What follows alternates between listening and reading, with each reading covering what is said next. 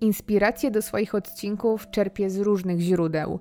Z reguły są to sprawy, które znam i które od lat siedzą w mojej głowie, ale czasem są to historie, na które trafiam przy okazji i o których nie mogę potem zapomnieć.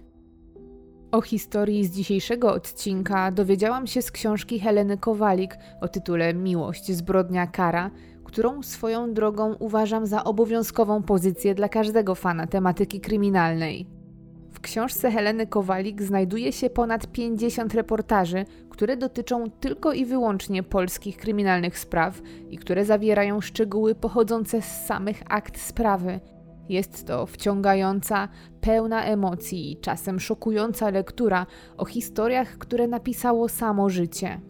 Nie mówię o tej książce przypadkowo, bo mam dla Was niespodziankę. Zarówno audiobooka tej książki, jak i całej masy innych książek z każdego gatunku możecie wysłuchać już od dzisiaj w całości i to zupełnie za darmo. Razem z partnerem dzisiejszego odcinka, którym jest aplikacja do słuchania audiobooków BookBeat, przygotowaliśmy kod dla nowych słuchaczy, który umożliwia 30-dniowe darmowe skorzystanie z aplikacji w pakiecie premium. Wystarczy, że wejdziecie na stronę BookBeat, gdzie podczas rejestracji konta użyjecie kodu HERING, który jest dedykowany właśnie moim słuchaczom. Ten kod sprawi, że otrzymacie darmowy dostęp na aż 30 dni do wszystkich audiobooków i e-booków, innymi do książki Miłość, zbrodnia, kara. Książek słucha się lub czyta dzięki bardzo intuicyjnej i prostej w obsłudze aplikacji, którą instaluje się na telefonie albo tablecie. Dzięki temu rozwiązaniu możecie słuchać ulubionych lektur w dowolnym miejscu i o dowolnym czasie. Słuchać możecie też offline po wcześniejszym ściągnięciu materiałów na swój telefon. Sama aplikacja ma całą masę ciekawych funkcji, jak zmiana prędkości czytania przez lektora, albo na przykład ustawienie wyłącznika czasowego, jeżeli lubicie zasypiać ze słuchawkami na uszach i nie chcecie, żeby coś Wam umknęło. Serdecznie Was zachęcam do założenia konta na stronie BookBeat, skorzystania z kodu Herring i wypróbowania aplikacji. Myślę, że warto, nawet dla samej książki Heleny Kowalik, w której na pewno znajdziecie przynajmniej kilka reportaży o sprawach, o których jak dotąd nie słyszeliście, albo dowiecie się więcej o sprawach, które znacie. Warto dodać, że z subskrypcji możecie zrezygnować w dowolnym momencie. Założenie konta, skorzystanie z kodu do niczego Was nie zobowiązuje. Więcej informacji razem z linkiem z wpisanym już dedykowanym kodem znajdziecie w opisie tego filmu. Razem z aplikacją BookBeat zapraszamy do wysłuchania odcinka. Sprawa, o której dzisiaj opowiem, porusza dosłownie każdą strunę. To, co wydarzyło się w Jeleniej Górze w 2013 roku, na długo pozostaje w pamięci. Jest to opowieść o niezwykle uzdolnionej młodej kobiecie, która sprawia wrażenie, jakby pochodziła z innych czasów, o kimś naprawdę wyjątkowym, kto bardzo rzadko trafia się w naszym społeczeństwie. Mimo, że wciąż jest to historia kryminalna, to jest to odcinek przepełniony muzyką, sztuką i szczerą miłością do piękna, która została zbyt wcześnie zgaszona. To też historia o tym, jak ogromną tragedię mimo wszystko można przekuć w coś dobrego, przy jednoczesnym zachowaniu pamięci i szacunku o tym, co utracona osoba kochała tak bardzo za swojego życia.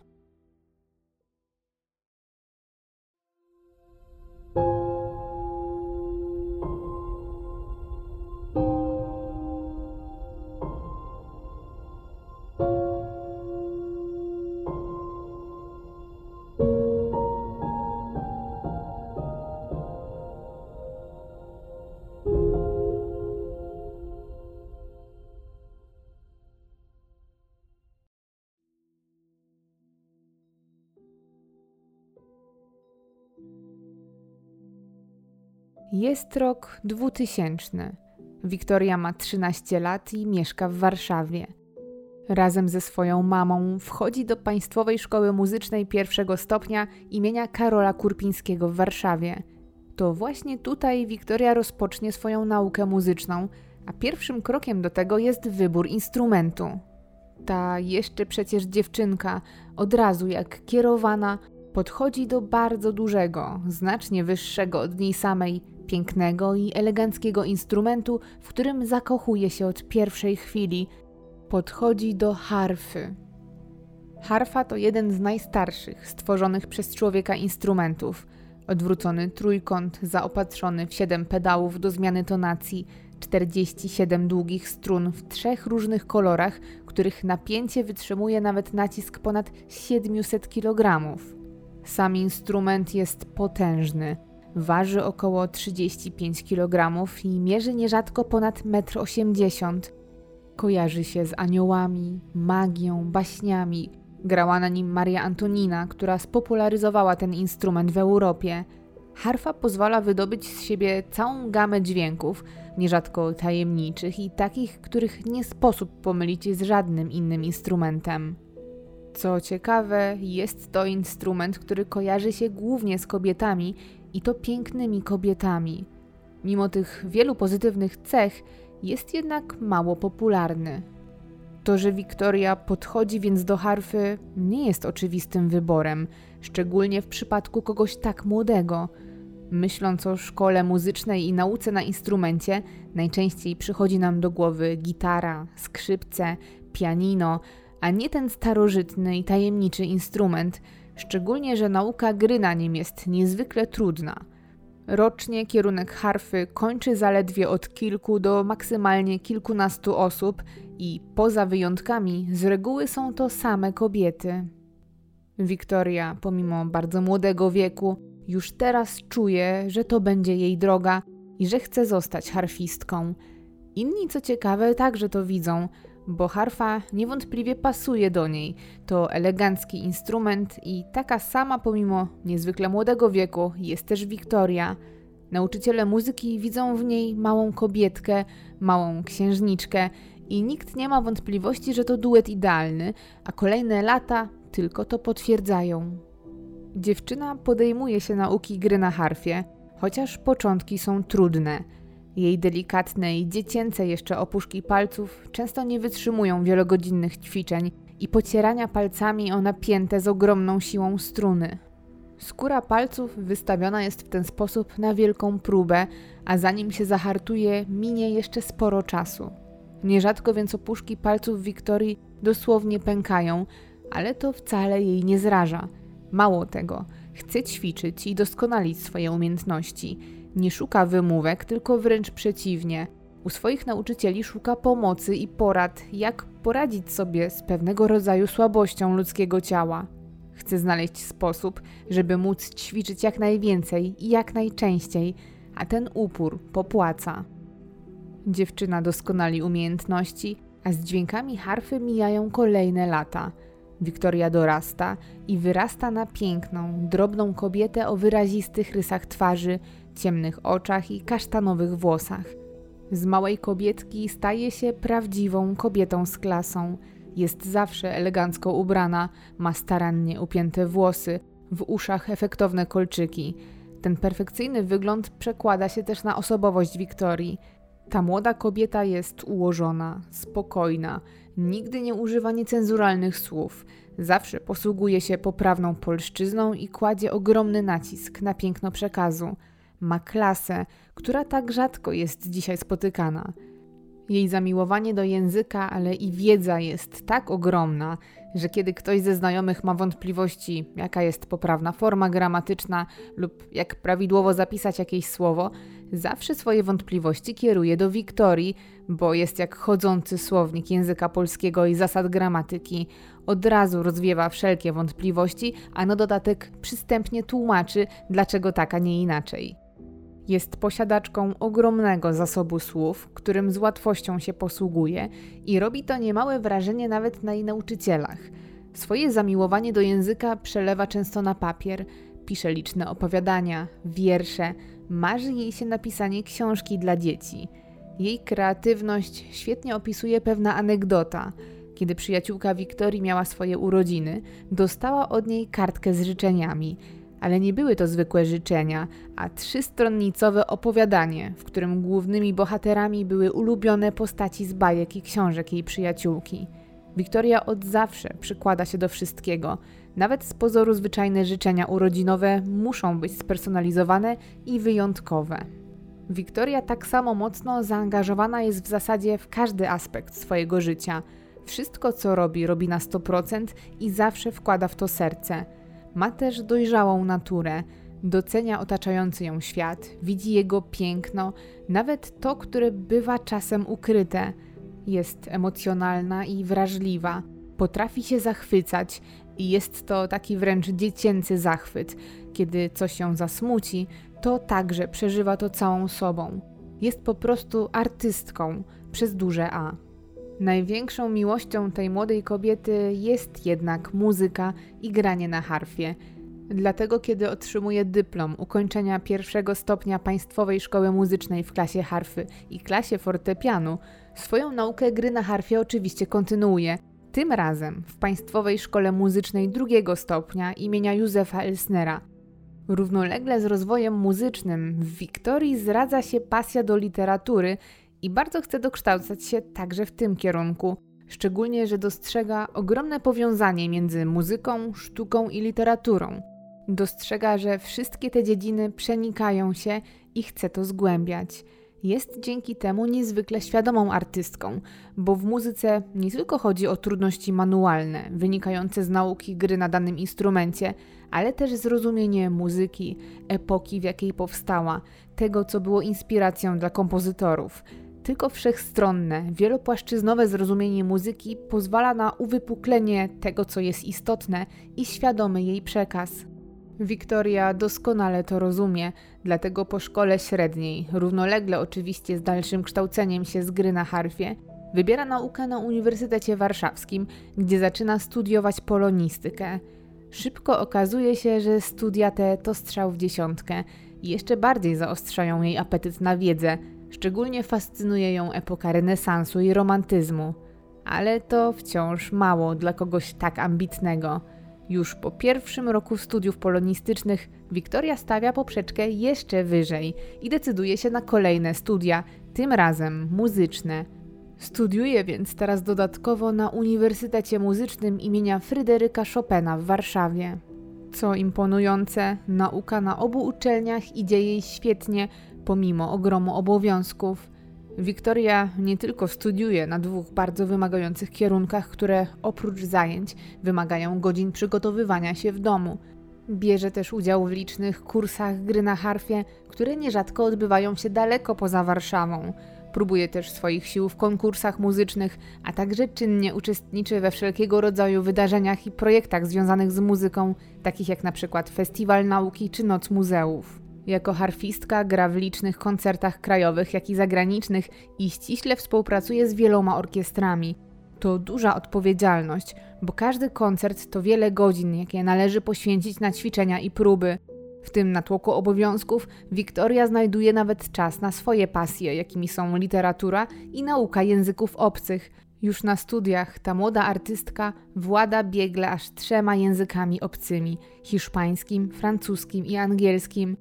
Jest to imponujące, że tak młoda osoba może mieć tyle pasji, gdzie żadna nie jest zaniedbana. Można się tylko zastanawiać, skąd Wiktoria ma na to wszystko czas. I to właśnie jest ta ciemniejsza strona bycia tak głodnym świata i wiedzy, bo Wiktoria rzeczywiście ma go bardzo mało, a jej terminarz jest prawie cały czas napięty od rana do wieczora, na czym trochę cierpi życie towarzyskie. Wiktoria często nie ma po prostu wolnej chwili na spotkania ze znajomymi, bo albo przygotowuje się do koncertu, uczy się, albo akurat ma wyjazd na kurs. Jednak z całych sił stara się utrzymywać relacje z tymi najbliższymi, które są dla niej równie ważne co rozwój. Jeżeli nie może więc spotkać się z kimś tak często, jakby tego chciała, to chociaż zadzwoni, żeby porozmawiać. Wiktoria to po prostu osoba, dla której doba jest za krótka, ale która jednocześnie jest niewiarygodnie dobrze zorganizowana. Co interesujące w Wiktorii to jej wszechstronność, bo jak się okazuje, mimo że jest przede wszystkim humanistką z krwi i kości, to interesuje ją też sport. Pasjonują ją na przykład skoki narciarskie i jak tylko może, to stara się oglądać wszystkie rywalizacje w tej dyscyplinie. Doskonale zna zawodników z imion i nazwisk, ma swoich ulubieńców, którym kibicuje. Jest też ogromną miłośniczką kultury hiszpańskiej, dlatego ta biegła znajomość języka to nie przypadek. Wiktoria czyta literaturę hiszpańską w oryginale, jeździ nawet do Hiszpanii na kursy językowe, nawet kibicuje hiszpańskim drużynom piłkarskim. W Hiszpanii odnajduje też wymarzony utwór na obronę licencjacką na studiach muzycznych. Gdy nadchodzi więc rok 2011, uzyskuje licencjat z wyróżnieniem w klasie harfy. Rok później, w 2012 roku, kończy też studia polonistyczne i z sukcesem broni swoją pracę magisterską. W jej terminarzu pojawia się teraz trochę więcej czasu, a dzięki temu jej muzyczna kariera rozkwita. Wiktoria współpracuje z licznymi orkiestrami rozsianymi po całej Polsce, m.in. z Filharmonią Lubelską, Toruńską i Płocką Orkiestrą Symfoniczną. Grywa pod batutą znanych i cenionych dyrygentów z kraju i zagranicy. Jest też ściśle związana z orkiestrą Sinfonia i Juventus, która skupia najzdolniejszych młodych muzyków, którzy nie ukończyli jeszcze 30 roku życia. Razem z nią uczestniczy w prawykonaniach, czyli pierwszych na świecie lub kraju publicznych wykonaniach muzycznych. Koncertuje więc jako muzyk w Operze Narodowej, w studiu koncertowym Polskiego Radia, w Filharmonii Bałtyckiej czy w sali kongresowej w Warszawie. Mimo młodego wieku, jej dorobek artystyczny jest naprawdę pokaźny. Nadchodzi jesień 2012 roku. Wiktorię już tylko miesiące dzielą od obrony dyplomu harfowego. Już w czerwcu ma zagrać swój recital dyplomowy i zakończyć naukę także na swoim drugim kierunku studiów. Ale to oczywiście nie koniec nauki, bo Wiktoria już teraz ma kolejne plany na jej kontynuowanie. Zaczyna głośno myśleć o podjęciu studiów doktoranckich z polonistyki, na których poszerzałaby tematykę, którą poruszała już w swojej pracy magisterskiej, czyli literatura polska na tle literatury europejskiej. Myśli też o podjęciu muzycznych studiów podyplomowych. Jest niezwykle głodna wiedzy i to właśnie nauka i rozwój jest jej życiem. Jej życiem jest też propagowanie swojej ukochanej muzyki i pokazywanie jej światu. Wiktoria ogromnie ceni muzykę Witolda Lutosławskiego, a od niedawna fascynuje ją muzyka meksykańska. Ma w związku z tym marzenie, chce zapoznać publiczność i społeczność akademicką w Meksyku właśnie z jej ukochaną muzyką i historią polskiej harfy. Wiktoria ma potrzebę, żeby podzielić się ze światem tym, co niezwykle ceni i co jej zdaniem jest warte pokazania – w związku z tym tworzy plan, a następnie przez wiele miesięcy i z ogromną determinacją wdraża go w życie. Kontaktuje się z Ministerstwem Spraw Zagranicznych, a także z ambasadą Rzeczpospolitej Polskiej w Meksyku. Chce zainaugurować obchody roku lutosławskiego w Meksyku. Dla wielu brzmi to jak szaleństwo, a przynajmniej coś bardzo trudnego do zrealizowania, ale Wiktorii się to udaje. Dzięki swojej pracy, nawiązywaniu kontaktów, licznych maili i prób organizuje wymarzone wydarzenie i to pod patronatem Ambasady Rzeczpospolitej Polskiej. Nadchodzi rok 2013. Wiktoria razem ze swoim przyjacielem i flecistą jednocześnie lecą do Ameryki Łacińskiej. To pierwszy w jej życiu tak długi i daleki lot, który zwieńczy spełnienie marzenia. Już 7 lutego, po wielu miesiącach starań, przed meksykańską publicznością razem z przyjacielem grają w duecie recital na flet i harfę, prezentując ukochaną muzykę Wiktorii. Po koncercie harfistka wygłasza po hiszpańsku wykład pod tytułem Harfa w Polsce historia, repertuar i kompozytorzy, spełniając swoje marzenie o zaszczepieniu swojej pasji i muzycznej miłości w odległych krańcach świata. Po tym udanym doświadczeniu Wiktoria czuje się spełniona, nabiera wiatru w żagle. Zaczyna rozumieć, że to wszystko, co robi, jej pasja i ciężka praca, ma sens. Nadchodzi marzec 2013 roku. W Jeleniej Górze, oddalonej od Warszawy o ponad 450 km, w Dolnośląskiej Filharmonii trwają prace nad prestiżowym koncertem z okazji Dnia Kobiet – Okazuje się jednak, że na ten czas harfista Narodowej Orkiestry Polskiego Radia, który regularnie pojawia się w Jeleniej Górze na występach gościnnych, tym razem ma zajęty grafik. W orkiestrach z reguły nie zatrudnia się harfistów na stały etat, a podpisuje jedynie umowy na konkretne koncerty. Dlatego czasem zdarzają się sytuacje, że muzycy mają w jednym terminie więcej ofert. Nie jest więc niczym niezwykłym, że czasem trzeba ściągać takich wyjątkowych muzyków z całej Polski. Tak też dzieje się w wypadku tego koncertu i konieczne jest zastępstwo. Z Jeleniej Góry wykonane jest więc połączenie do zaprzyjaźnionego biura koncertowego Uniwersytetu Muzycznego imienia Chopina w Warszawie.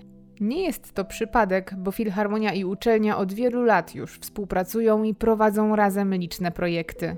Ze strony Filharmonii pada pytanie, czy nie mają na swojej uczelni godnego polecenia harfisty, który zechciałby wziąć udział w nadchodzącym koncercie u nich w Jeleniej Górze. Pierwszą osobą, która przychodzi do głowy warszawskim nauczycielom jest Wiktoria. Nie trudno się dziwić, bo jest zaledwie jedną z dwóch studentek klasy harfy, które właśnie kończą naukę i które od koncertu dyplomowego dzielą zaledwie miesiące. Ale to oczywiście nie jedyny czynnik. Wiktoria jest już doświadczona. Wiele razy grywała z orkiestrami i przede wszystkim otwarcie mówi, że bardzo to lubi i sprawia jej to satysfakcję. Do tego zawsze jest perfekcyjnie przygotowana, pracowita i niezwykle zdolna. To zdecydowanie ktoś, kogo bez obaw można polecić i kogo można wysłać na koncert na drugi koniec Polski, a nawet świata. Uczelnia kontaktuje więc swoją studentkę z filharmonią, która z kolei proponuje jej, żeby wzięła udział w koncercie Muzyczne Pary. Koncert ten ma uczcić Dzień Kobiet i będzie sporym wydarzeniem. Oprócz nowego doświadczenia, Filharmonia oferuje także zapłatę za pracę w wysokości 800 zł.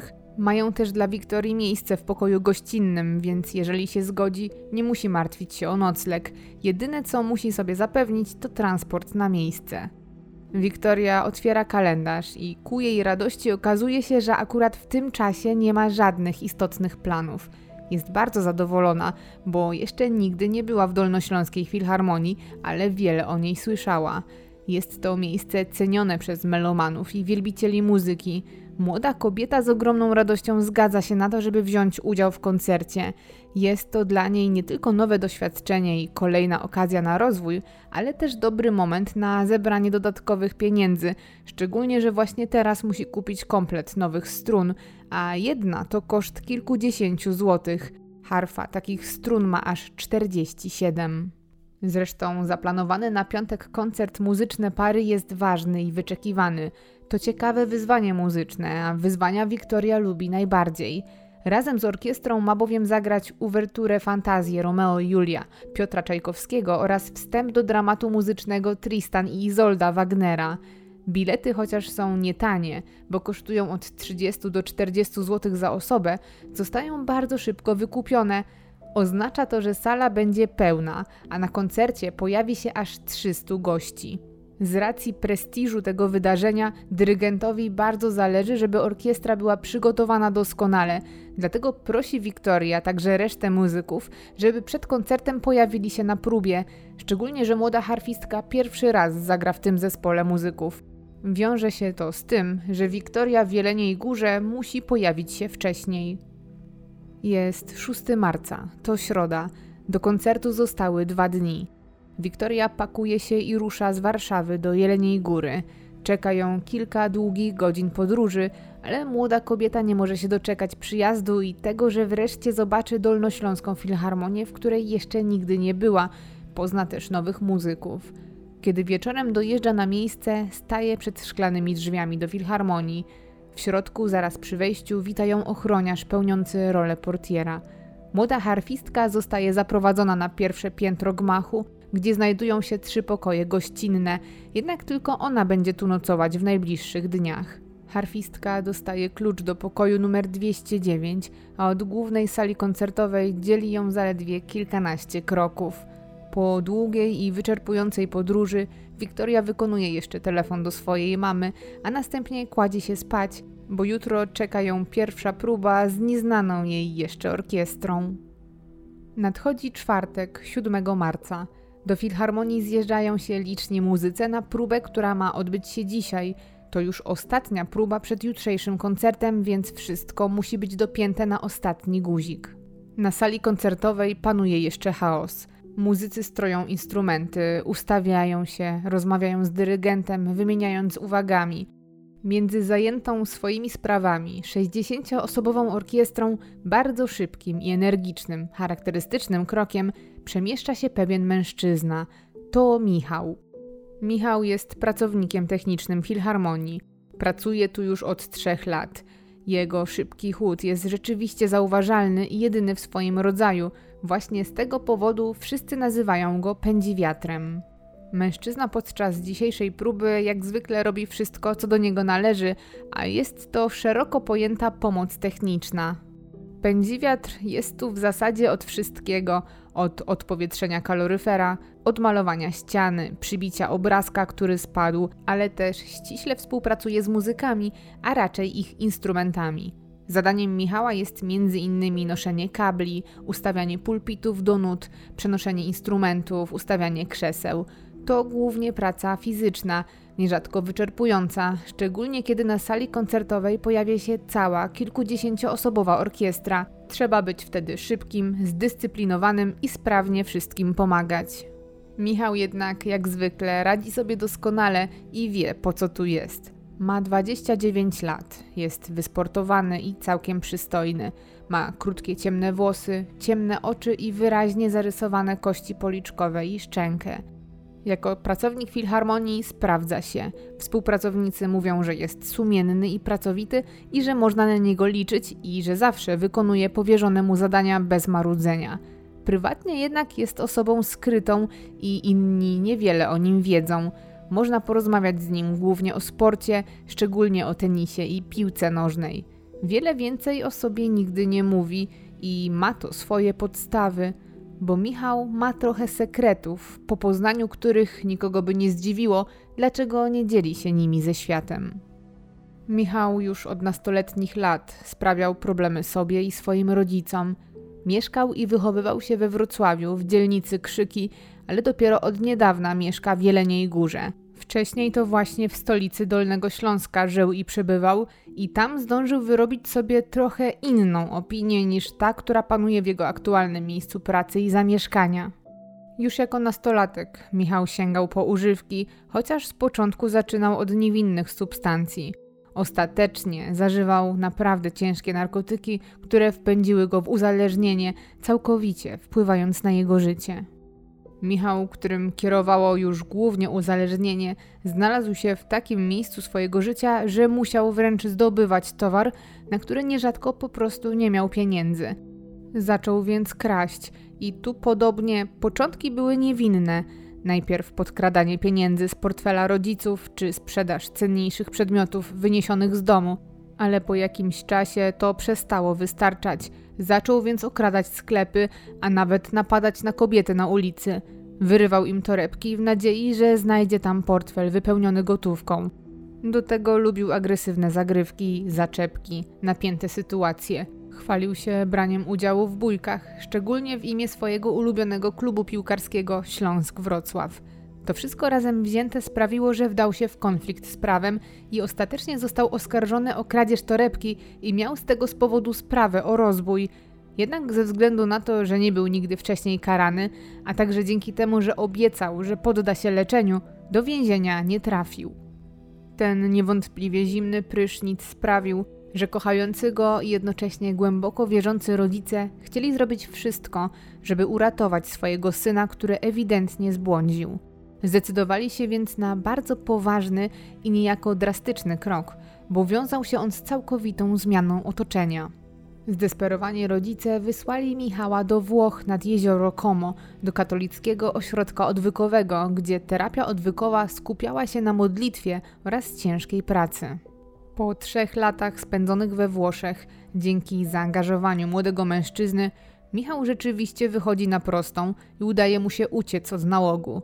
Sam wyjazd do Włoch przynosi dodatkowe owoce, bo młody mężczyzna poznaje język włoski, którym teraz biegle włada. Kiedy poczuł się już na siłach, po tych trzech latach spędzonych za granicą, postanowił wrócić do kraju. W 2010 roku pojawia się w swoim rodzinnym Wrocławiu, ale powrót ten okazuje się bardzo trudny i chyba Michała wcale nie cieszy.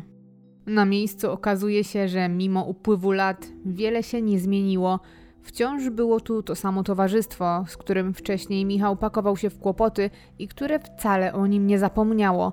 Tak samo jak nie zapomnieli o nim wierzyciele, u których wciąż ma długi. Młody mężczyzna bardzo szybko zorientował się, że Wrocław jest już dla niego spalony. Nie chciał wracać do swoich starych nawyków, które wciąż czekają gdzieś w cieniu, dlatego zaledwie po kilku dniach od powrotu spakował się i wyjechał do Jeleniej Góry. W wyjeździe ponownie pomogli mu rodzice. To miasto miało być nowym początkiem, początkiem nowego, lepszego życia z dala od kłopotów. Michał rozpoczął więc od poszukiwania pracy i tak trafił zupełnie przypadkowo na ogłoszenie, które pokierowało go do Dolnośląskiej Filharmonii, gdzie został zatrudniony jako pracownik techniczny. Szybko okazało się, że mimo braku określonego wykształcenia, sprawdza się na tym stanowisku. Zaczął też coraz lepiej odnajdywać się w nowym mieście, a także się zakochał. Poznał ponad 10 lat starszą kobietę i jednocześnie matkę kilkuletniego syna dotkniętego autyzmem. Mimo tej różnicy wieku, Michał poczuł, że to właśnie z Anną chce wiązać swoją przyszłość. Ich relacja stała się poważna, a kobieta poznała przeszłość Michała i poczuła chęć i potrzebę, by mu pomóc wyjść na prostą.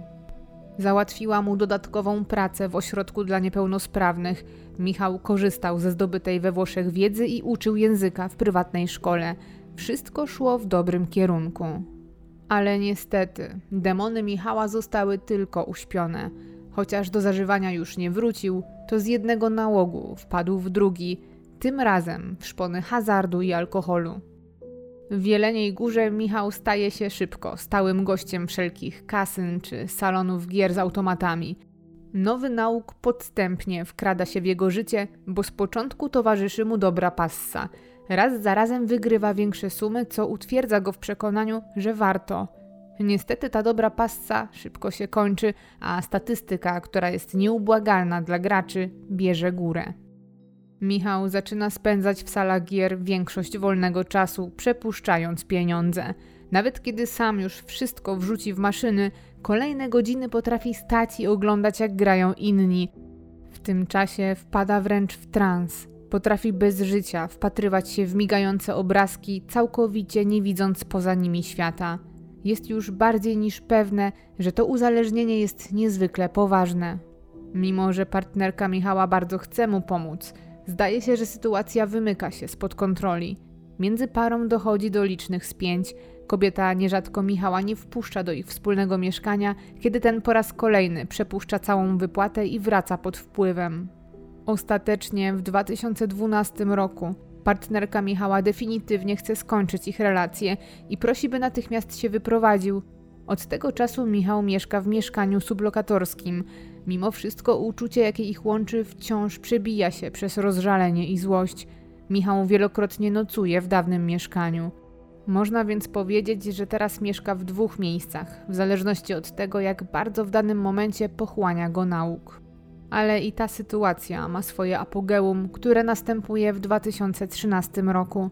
Michał po raz kolejny nie płaci za wynajem mieszkania, znowu wpadł w szpony alkoholu i hazardu, stracił więc prawo do wynajmu, a także jego była już partnerka nie chce, by w takim stanie mieszkał z nią i z jej synem.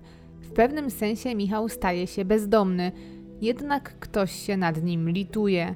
W momencie, kiedy ten młody mężczyzna z problemami nie ma gdzie wrócić, nieoficjalnie i w tajemnicy nocuje w filharmonii.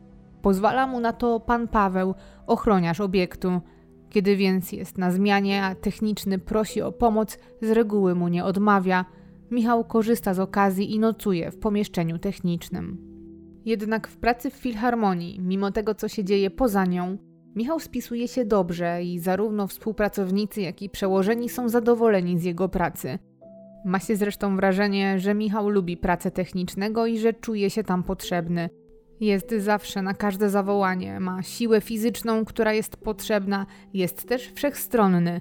Nie tylko świetnie daje sobie radę w typowo fizycznych aspektach pracy, ale też kiedy musi wyglądać bardziej elegancko i zajmować się sprawdzaniem biletów i mieć jednocześnie kontakt z gośćmi. Wtedy także radzi sobie świetnie. Jako, że jest przystojny i dobrze zbudowany, nierzadko zdarza się, że zaczepiają go kobiety, a szczególnie nastolatki, które zjawiają się tu w filharmonii razem ze swoją klasą. Michał jednak nawet w takich sytuacjach okazuje pełen profesjonalizm i nie daje się wciągnąć w żadne gierki. Na swoim koncie ma tylko jeden epizod, kiedy nie pojawił się w pracy. Jak potem przyznał, chciał ją rzucić z wielu powodów, które nawarstwiły się nagle. Pod wpływem emocji, po prostu nie mówiąc nikomu, pewnego dnia nie pojawił się w pracy i nie było go przez kilka dni. Po jakimś czasie jednak, chyba rozumiejąc, że popełnił błąd, wrócił, a szefostwo przyjęło go z uwagi na wcześniejszą bardzo dobrą współpracę i z powodu tego, że okazał skruchę. Wszystko wróciło do normy. Także dzisiaj, 7 marca, dzień przed koncertem z okazji Dnia Kobiet, Michał jako techniczny daje z siebie wszystko. Chodzi swoim szybkim krokiem i energicznie i sprawnie wszystko przygotowuje, chociaż tym razem jest jeden element, który wyjątkowo go rozprasza. To drobna szatynka, której nigdy wcześniej nie widział, harfistka, która przyjechała na zastępstwo. Kiedy młoda kobieta prosi go, żeby pomógł przenieść jej ciężką harfę, ten z radością się zgadza, a na uwagę, że struny są bardzo delikatne i że musi na nie uważać, ten przytakuje ze zrozumieniem i ostrożnie przenosi delikatny instrument. Zamieszanie związane z przygotowaniami do próby mija, a instrumenty dla muzyków są już przygotowane. Salę wypełnia muzyka, a orkiestra zaczyna grać jak dobrze naoliwiona maszyna. To próba generalna. Jutro te same utwory zostaną zagrane dla setek oczu i uszu. Michał, który skończył bieganinę, zatrzymuje się, siada w pierwszym rzędzie pustej widowni, wsłuchuje się w muzykę, ale przede wszystkim wpatruje się w nieznajomą harfistkę, która z niezwykłą elegancją gra na tym majestatycznym instrumencie. Wiktoria na próbie wypada rewelacyjnie. Dyrygent nie ma do niej absolutnie żadnych uwag, nie musi wnosić żadnych poprawek, co wcale nie jest takie oczywiste, szczególnie że Wiktoria pierwszy raz gra z tym zespołem muzyków. Ale młoda harfistka jest tak doskonale przygotowana, że zupełnie nie da się odczuć, że jest nowa. Ta ostatnia już próba przed jutrzejszym występem kończy się po kilku godzinach, kiedy nadchodzi już wieczór. Jest marzec, za oknem jest już ciemno. Muzycy pakują się, niektórzy zabierają ze sobą swoje instrumenty. Znowu panuje chaos, ale po jakimś czasie tego typowego zamieszania wszyscy opuszczają budynek filharmonii. Ostatecznie w pustym, dużym gmachu zostają jedynie dwie osoby. Ochroniarz Paweł, który właśnie teraz o 19 rozpoczyna swoją zmianę i zasiada w dyżurce, oraz Wiktoria, która idzie do swojego pokoju na pierwszym piętrze. Dwa pozostałe pokoje gościnne pozostają puste. Zapowiada się więc spokojna noc przed wielkim dniem. Młoda harfistka z pokoju gościnnego dzwoni jeszcze do swojej mamy. Jest jednaczką i kobiety są ze sobą mocno związane, łączy je silna więź.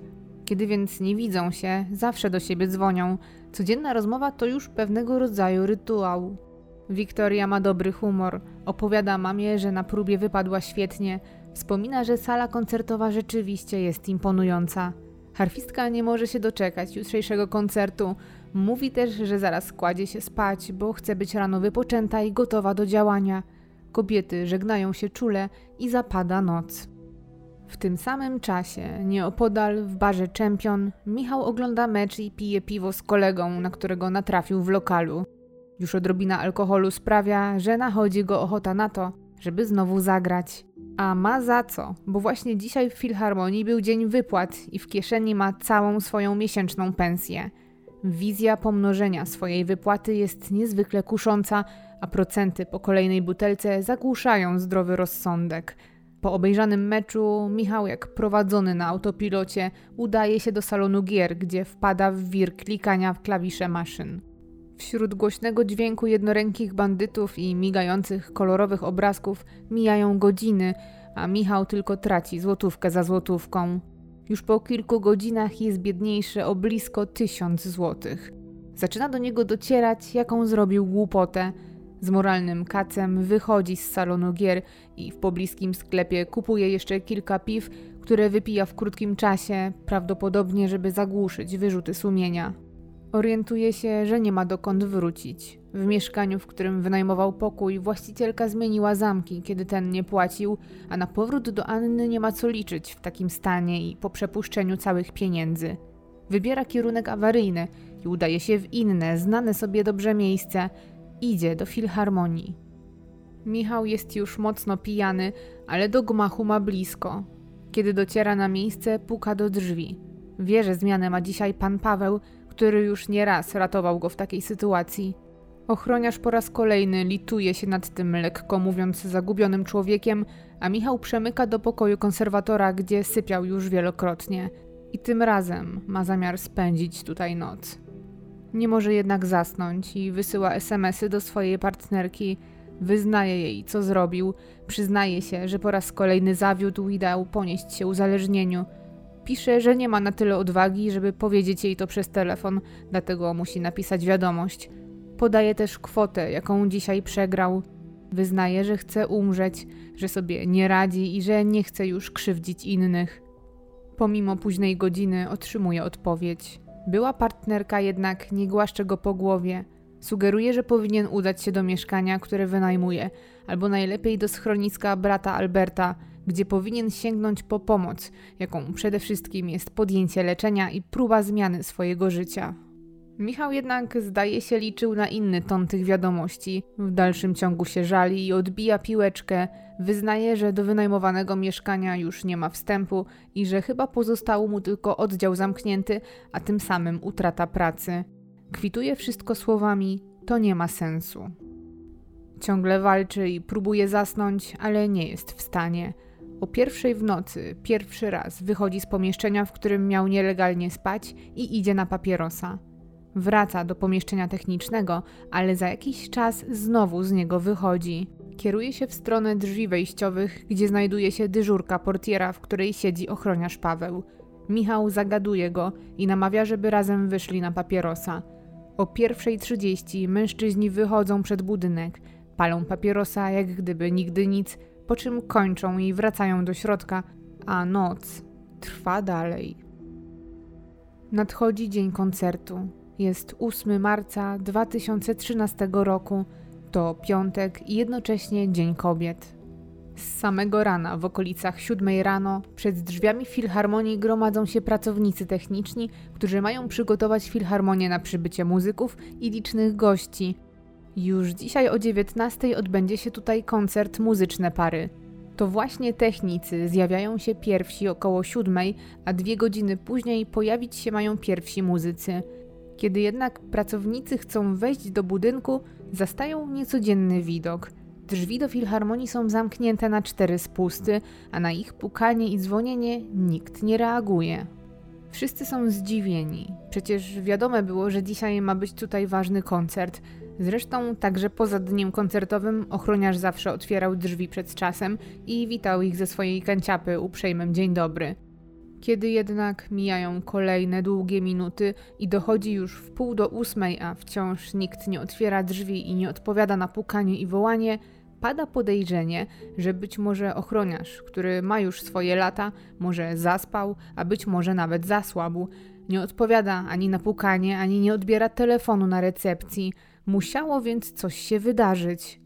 Pada więc decyzja o wezwaniu straży pożarnej, która wejdzie do budynku i sprawdzi, czy wszystko jest w porządku. Na miejscu szybko pojawiają się strażacy, którzy czekanem wybijają szybę w dolnej części szklanych drzwi do filharmonii. Do środka ostrożnie wchodzi pierwszy strażak i już po krótkiej chwili wraca przed drzwi i stanowczo zabrania komukolwiek wchodzić dalej. W tym samym momencie zawiadomiona zostaje policja. Nikt jeszcze nie ma pojęcia, co się dzieje. Nikt jeszcze nie wie, że dzisiejszy koncert z całą pewnością się nie odbędzie. Na miejscu zjawia się policja. Funkcjonariusze prowadzeni przez strażaka tuż przy wejściu, za ladą recepcji, odnajdują ochroniarza Pawła. Mężczyzna leży w kałuży krwi i z całą pewnością nie żyje, a na głowie ma liczne ślady po uderzeniach. Jak opisały to potem niektóre z gazet, Ktoś bił tak, jakby chciał zabić, kilka razy. Przed budynkiem filharmonii, wśród wciąż czekających na wieści pracowników technicznych, zaczyna panować poruszenie, kiedy policja rozwija taśmę, blokując wejście. Dociera do nich powaga sytuacji i to, że ktoś, kogo znają i kogo lubili, prawdopodobnie stracił życie. Jeszcze nie znają szczegółów, są zdezorientowani Jednak szybko orientują się, że pośród nich kogoś brakuje. Nie ma Michała, pędziwiatr, który tak szybko chodzi i który jest zawsze w pracy punktualnie. Wszyscy technicy pojawili się dzisiaj przed drzwiami, wszyscy oprócz niego. Policjanci rozpoczynają przeszukanie budynku. Nie mają pojęcia, czy sprawca jest w środku. Przeszukują więc z dużą ostrożnością pusty gmach filharmonii, a po jakimś czasie kierują się na pierwsze piętro w stronę pokoi gościnnych. Tam, w pokoju numer 209, odnajdują młodą harfistkę. Wiktoria leży na łóżku, jest skrępowana i na ratunek jest już za późno. Pierwsze oględziny wskazują na to, że została uduszona i że sprawca był brutalny. Na miejsce wezwane są posiłki. Zabezpieczane zostają wszystkie ślady. Nikt nie może zrozumieć, że w takim miejscu, kojarzącym się z piękną muzyką, klasą, spokojem i bezpieczeństwem, doszło do podwójnego morderstwa i to w zaledwie jedną noc. Przed budynkiem zbiera się coraz więcej ludzi. Pojawiają się gapie, dziennikarze, muzycy, którzy niczego nieświadomi przybyli, żeby przygotować się do dzisiejszego koncertu. Przed budynkiem wszystkich zatrzymuje jednak policja, a także taśma policyjna, która wymownie wskazuje, że w tym miejscu wydarzyła się jakaś tragedia. W całym ubiegłym 2012 roku policja w Jeleniej Górze interweniowała w przypadku zaledwie dwóch morderstw. Jak sami mówią, jeżeli coś tu się dzieje, to najwyżej skradziona torebka czy zawieruszony komplet nart – a poprzednia tak tragiczna sprawa miała miejsce aż 6 lat wcześniej w Kowarach. To naprawdę spokojne miejsce na mapie Polski. Policjanci próbują ustalić, co się wydarzyło. Pierwszym podejrzeniem jest to, że doszło do kłótni między harfistką i ochroniarzem, lub że jedna osoba zginęła z jakiegoś powodu, a druga była jedynie niewygodnym świadkiem. Jednak, kiedy śledczy analizują sytuację i pozostawione ślady krok po kroku, Okazuje się, że nic tu do siebie nie pasuje. Policjanci rozpoczynają więc przeszukanie budynku w poszukiwaniu wskazówek, które pozwolą odtworzyć wydarzenia z nocy, a tych, jak się okazuje, nie brakuje.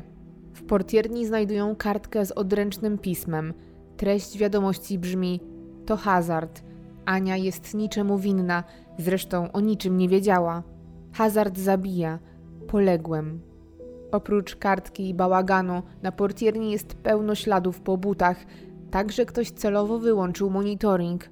Stoi tu też mop, którym sprawca najwyraźniej próbował zetrzeć czerwone ślady, ale ilość płynu go przerosła, bo sprzęt wygląda jakby został porzucony w trakcie czynności. Wygląda to tak, jakby sprawca wcale się nie śpieszył i działał metodycznie – do tego oba ciała znajdują się w zupełnie różnych częściach budynku, który składa się z licznych zakamarków, drzwi i korytarzy. Niełatwo się poruszać po filharmonii, jeżeli nie zna się budynku.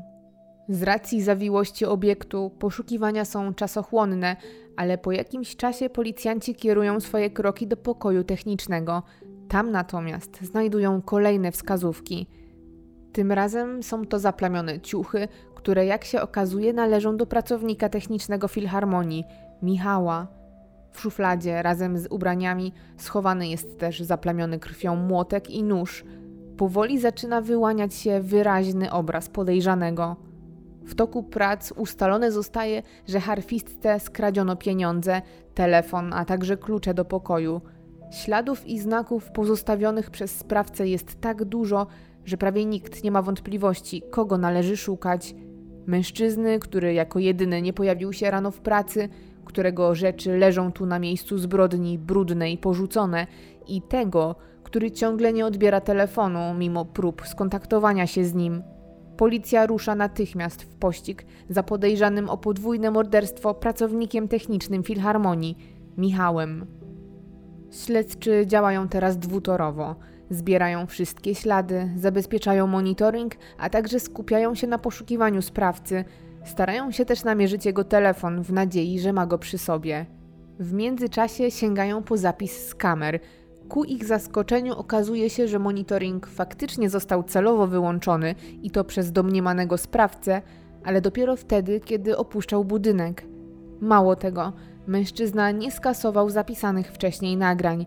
Dzięki temu śledczy mają rozbudowany obraz tego, co się wydarzyło. Na nagraniach widzą, jak Michał przychodzi do filharmonii jak ochroniarz wpuszcza go do środka. Widzą też, jak w okolicach pierwszej w nocy wychodzi z pomieszczenia technicznego. Monitoring ujawnia, że około 1.30 mężczyźni wyszli razem na papierosa, po którym Michał już w środku atakuje portiera. Po wszystkim około 1.51 jeszcze kręci się koło portierni, ale potem kamera uchwyca go, jak udaje się na piętro, na którym w pokoju gościnnym śpi harfistka, mająca zagrać w jutrzejszym koncercie. Monitoring wskazuje, że Michał opuszcza filharmonię o 3.24, czyli prawie dwie godziny po pierwszym morderstwie. Przed budynkiem policjanci w studience kanalizacyjnej odnajdują telefon Wiktorii, a także klucze do pokoju gościnnego. Mają już pewność, że ich pierwsze podejrzenia były słuszne. Teraz już nie chodzi o to, kto, a gdzie teraz jest. Michał jest poszukiwany, a odnalezienie go staje się sprawą priorytetową i ponownie mężczyzna nie wydaje się zacierać po sobie śladów. To pozwala śledczym odtworzyć jego drogę ucieczki, ale wydaje się ona nie mieć zupełnie sensu.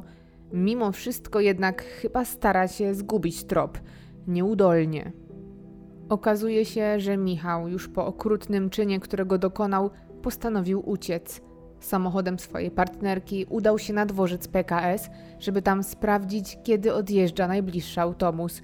Był jednak środek nocy, więc nic aktualnie nie jeździło. Musiał czekać. Policjanci ustalają, że był z całą pewnością widziany na dworcu, a nawet kupił sobie tam zapiekankę.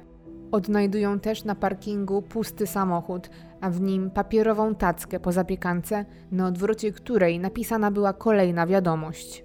Ta z kolei zaadresowana była do Anny, byłej partnerki Michała. Zacytowana została w książce Miłość, zbrodnia, kara Heleny Kowalik i brzmi następująco. Nie potrafię wyjaśnić tego, co zrobiłem. To już mój koniec. Przegrałem z chorobą. Na pewno będziesz musiała zmienić miejsce pobytu, ale myślę, że w Warszawie będzie ci lepiej. Ja nie mam już siły dłużej oszukiwać ciebie i samego siebie. Uwierz mi, naprawdę cię kochałem. Rodzina się załamie, ty pewnie też, ale ja po prostu nie chciałem cię zranić i zadawać cierpienia. Wybacz. Wszystko skwitował narysowaniem serduszka. Śledczy odtwarzają dalsze kroki Michała. O wpół do szóstej rano z dworca wyjechał pierwszy autobus, który jechał z Jeleniej Góry do Katowic i do niego wsiadł Michał. Tropy rzeczywiście prowadziły do stolicy Górnego Śląska, ale szybko okazało się, że z Katowic uciekinier ruszył do Krakowa. Tam także nie miał zamiaru się zatrzymywać, nie opuszczając nawet dworca, skierował się do swojego rodzinnego Wrocławia. Ewidentnie nie wiedział, co robić, albo celowo próbował w ten sposób mylić tropy, bo gdy dojechał do Wrocławia, z niego znowu ruszył do Krakowa. Tam chwilę miotał się na dworcu i z powrotem ruszył do Katowic. Można byłoby pomyśleć, że działał jak w jakimś amoku, jednak nie wskazują na to wiadomości SMS, jakie z pociągu wysyłał do swojego kolegi, z którym wiele razy grywał na automatach. Jak gdyby nigdy nic, pisał w SMS-ie do swojego przyjaciela, na co by wydał 12 zł na papierosy czy cztery piwa, bo właśnie tyle zostało mu w kieszeni. Brak jakiejkolwiek skruchy, tak infantylne i bez emocji wiadomości wręcz porażają i ciężko uwierzyć, czego zaledwie kilka godzin temu dopuścił się ten człowiek. Ten niepozorny i bezduszny ostatni SMS pieczętuje jednak dalszy los tej ucieczki. Śledczy dzięki wysłanej wiadomości namierzają Michała, wiedzą już, którym pociągiem teraz jedzie i w jakim kierunku. Ciągle trwa 8 marca. Dochodzi już 19. Właśnie za moment miał rozpocząć się koncert muzyczne pary. Ten dzień wygląda jednak zupełnie inaczej. Michał jest już poszukiwany od około 10 godzin. Policjanci gromadzą się w Jaworznie na stacji kolejowej Szczakowa. Chwilę później na peron wjeżdża pociąg. Przy linii zatrzymania czekają już uzbrojeni funkcjonariusze. Pociąg zatrzymuje się, drzwi do wagonów zostają otwarte i grupa policjantów wkracza do środka.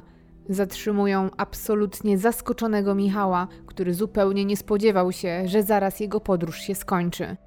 Mężczyzna podejrzewany o podwójne morderstwo w Filharmonii Dolnośląskiej zostaje przewieziony do Jeleniogórskiej Izby Zatrzymań. Nadchodzi 9 marca. To sobota. Michał nad ranem przewieziony zostaje do prokuratury okręgowej w Wieleniej Górze, gdzie zostaje przesłuchany i gdzie jeszcze tego samego dnia ma odbyć się wizja lokalna z jego udziałem. Media interesują się coraz bardziej sprawą. Już wszyscy wiedzą, kim jest domniemany sprawca, a informacja o tym, co się stało, obiega cały kraj. Jednak ciężko o jakiekolwiek potwierdzone informacje. W samej Jeleniej Górze aż huczy od plotek. Do prasy przecieka coraz więcej nowych faktów, ale i też tych mało potwierdzonych informacji. Wszyscy już zaczynają mówić, kto prawdopodobnie stoi za tym, co się stało, ale nikt do końca nie może w to uwierzyć, a przede wszystkim zrozumieć. Szczególnie zszokowani są pracownicy filharmonii, którzy znają Michała i którzy znali też ochroniarza. Niektórzy zaczynają jednak głośno mówić o tym, co rzeczywiście myślą o Michale. Na mieście pojawiają się plotki, że faktycznie pracownik techniczny nocował wielokrotnie w filharmonii i że nadużywał alkoholu, a także, że miał problemy z hazardem. W związku z tym pojawia się cała masa spekulacji i tworzy się chaos informacyjny. Pod filharmonią zaczynają pojawiać się znicze, które kładą tam i zapalają czasem zupełnie przypadkowe osoby poruszone tym, co się stało. Jeden ze zniczy zapala Anna. Wejście do budynku w dalszym ciągu jest ogrodzone taśmą i pilnują go policjanci. W środku wciąż trwają prace. Tego dnia o 17 prokuratura zwołuje dziennikarzy na konferencję prasową. Do informacji publicznej podany zostaje fakt, że Michał przyznał się do zabójstwa dwóch osób. Podczas pierwszego przesłuchania Michał opowiadał głównie o starciu z ochroniarzem. Kiedy pytany był o szczegóły tego, co zaszło w pokoju 209, zasłaniał się niepamięcią. Na samo przyznanie się do odebrania życia Wiktorii potrzebował aż kilku godzin przesłuchań. Prosił nawet, aby przesłuchanie to odbyło się w cztery oczy, bez dodatkowej asysty. Michał mimo wszystko nie zdradził wiele. Zmieniał wersję wydarzeń, jak twierdził, większej części nocy nie pamięta – Powiedział, że w pokoju gościnnym znalazł się, ponieważ chciał się tam wykąpać po starciu z ochroniarzem, bo jak powiedział, spocił się. Wszystko skwitował tym, że miał zły dzień, bo przegrał wypłatę na automatach, a do tego o pieniądze upominały się osoby, którym jest dłużny. Przyznawał, że ma problemy z wybuchami agresji, jednak tych tłumaczeń w żaden logiczny sposób nie dało się powiązać z tym, co zrobił. Michał cały czas zeznaje bardzo wybiórczo. Wieczorem, już po konferencji prasowej, przewieziony zostaje na teren filharmonii, gdzie bierze udział w wizji lokalnej. Wyraził na to zgodę. W asyście prokuratora i śledczych odtwarza przebieg wydarzeń z nocy z 7 na 8 marca. Tam już ze szczegółami relacjonuje, jak wyglądało pozbawienie życia ochroniarza Pawła. W przypadku Wiktorii, tak jak miało to miejsce podczas przesłuchań, zasłania się niepamięcią. Po zakończeniu wizji lokalnej późnym wieczorem wydane zostaje postanowienie o aresztowaniu go. Zadaniem śledczych jest teraz zweryfikowanie tych zeznań, które złożył, porównanie ich z zebranym materiałem dowodowym. W poniedziałek, 11 marca, odbędzie się sekcja zwłok, która wyjaśni więcej. W mediach także zaczynają pojawiać się kolejne plotki, tym razem o motywie, chociaż prokuratura ani policja nie ujawniają żadnych szczegółów dla dobra śledztwa, ale i na prośbę bliskich ofiar. Jest poniedziałek, 11 marca.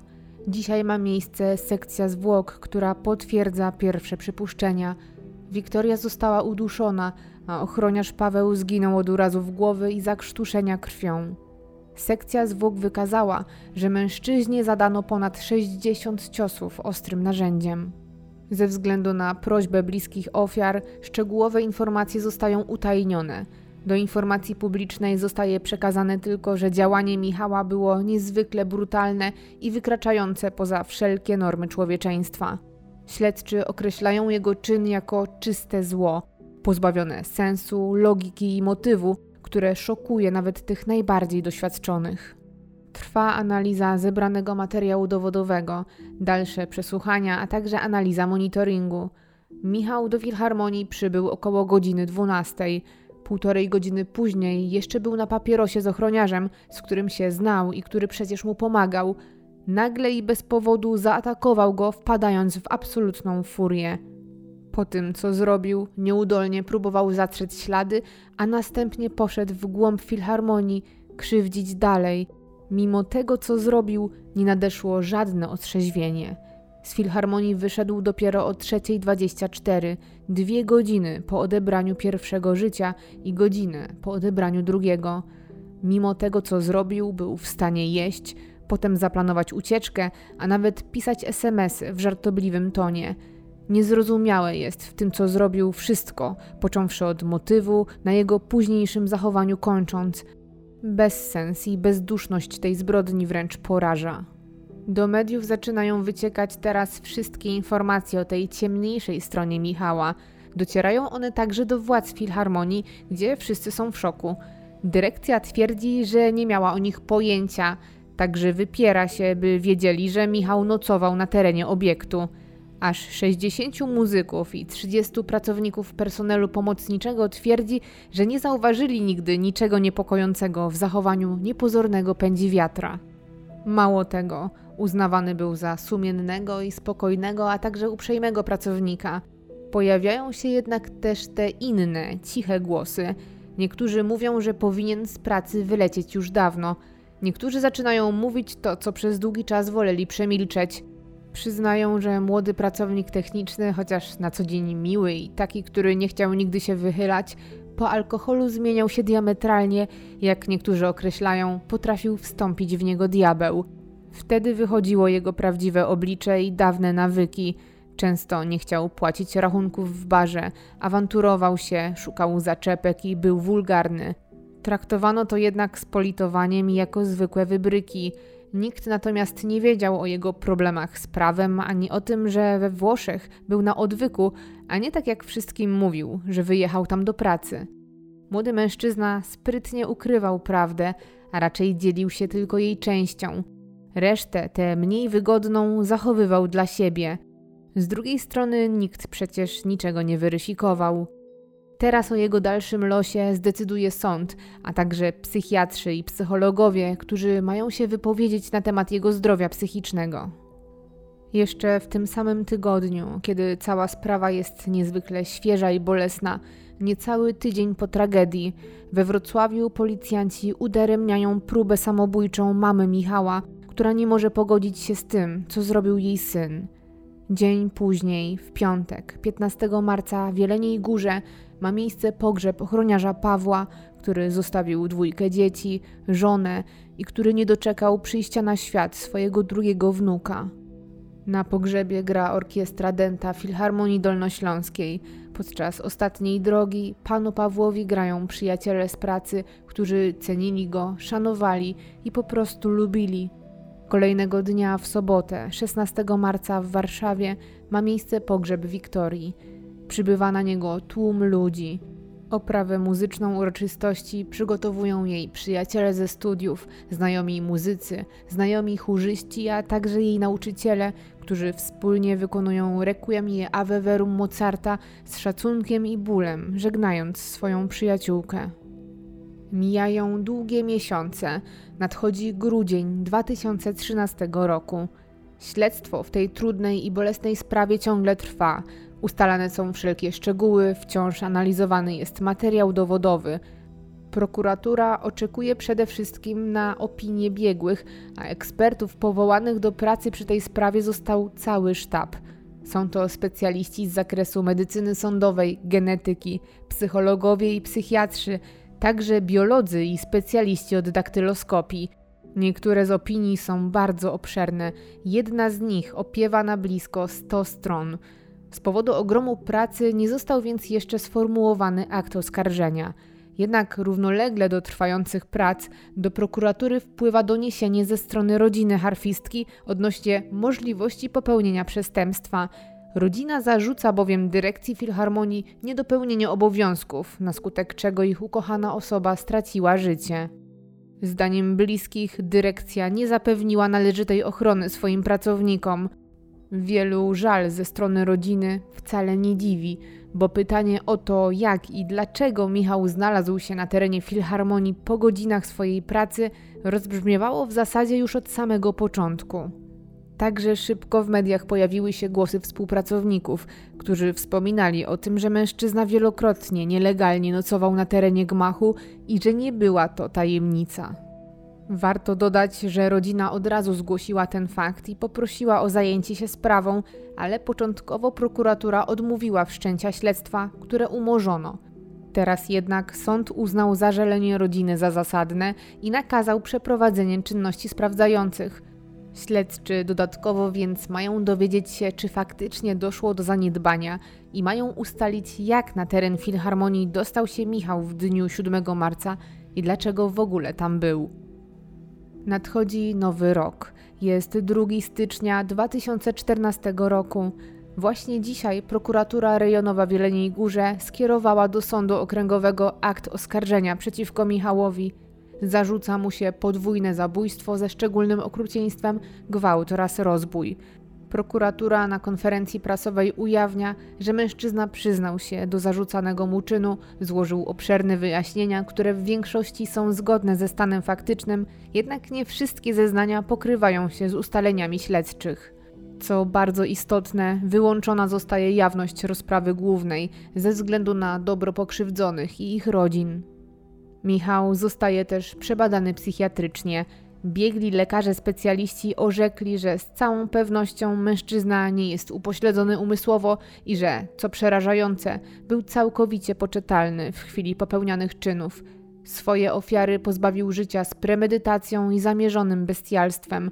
Dodatkowo, według biegłych, jego poziom inteligencji jest ponadprzeciętny.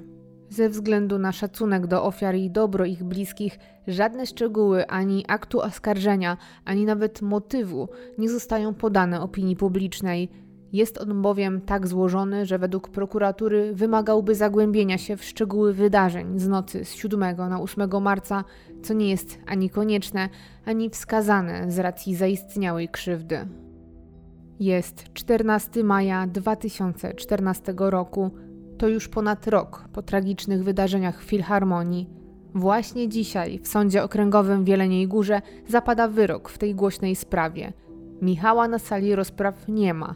Sąd uznał, że jego obecność nie jest konieczna.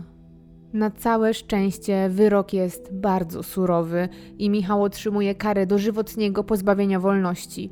Dodatkowo były pracownik techniczny będzie mógł ubiegać się o warunkowe zwolnienie dopiero po 50 latach, co oznacza, że w najlepszym dla niego wypadku na wolność będzie mógł wyjść dopiero, kiedy będzie miał 79 lat. Oprócz kary więzienia, Michał zobowiązany zostaje do zapłacenia zadośćuczynienia bliskim ofiar. Łączna jego kwota wynosi milion złotych. Michał ma zapłacić 500 tysięcy złotych zadośćuczynienia mamie Wiktorii oraz po 250 tysięcy dla córki i żony ochroniarza. Sąd nie miał wątpliwości co do winy. Biegli od badań DNA potwierdzili, że mężczyzna był w pokoju 209. Badania daktyloskopijne także ujawniły całą masę śladów, jakie po sobie zostawił, między innymi na taśmach, którymi skrępowane były ofiary. Do tego zapisy z monitoringu, badania grafologiczne pozostawionych na miejscu listów, same zeznania oskarżonego. To wszystko sprawiło, że wina jest oczywista, ale jej motyw i brutalny przebieg natomiast zupełnie niezrozumiałe. Ogłoszenie samego wyroku było trudne. Sędzia przez kilka minut odczytywał 30-stronnicową listę obrażeń, jaką Michał zadał swoim ofiarom. Z uwagi na to, na delikatny charakter sprawy, sąd decyduje się na niecodzienny krok i utajnia także uzasadnienie wyroku, który jest jeszcze nieprawomocny. W ustnym uzasadnieniu sąd przyznał, że kara zadośćuczynienia ma charakter czysto symboliczny i jest poniekąd fikcją, bo Michał nigdy nie będzie w stanie wypłacić rodzinom pokrzywdzonych zasądzonych kwot. Obrońca Michała składa jednak apelację, a krok ten motywuje tym, że jak twierdzi, kara jest zbyt surowa, a możliwość zwolnienia warunkowego dopiero po przekroczeniu przez sprawcę blisko 80 lat jest niehumanitarne, bo eliminuje jego klienta z powrotu do społeczeństwa, niezależnie od skutków resocjalizacji i tego, jakie zmiany zaszły w jego psychice. Co ciekawe, sąd apelacyjny rzeczywiście wyrok zmienia – pozostawia karę dożywocia, jednak orzeka, by Michał mógł obiegać się o warunkowe zwolnienie 10 lat wcześniej, po 40 latach odbycia kary. Obrona złożyła też drugi wniosek o ponowne rozpatrzenie sprawy. We wniosku obrońca Michała podważa opinię biegłych, którzy uznali pracownika technicznego za poczytalnego. Sąd jednak oddala ten wniosek, a wyrok jest prawomocny i tym samym Michał opuści zakład karny najwcześniej w wieku 69 lat. W 2015 roku Sąd Najwyższy oddala kasację. Jest lipiec 2017 roku.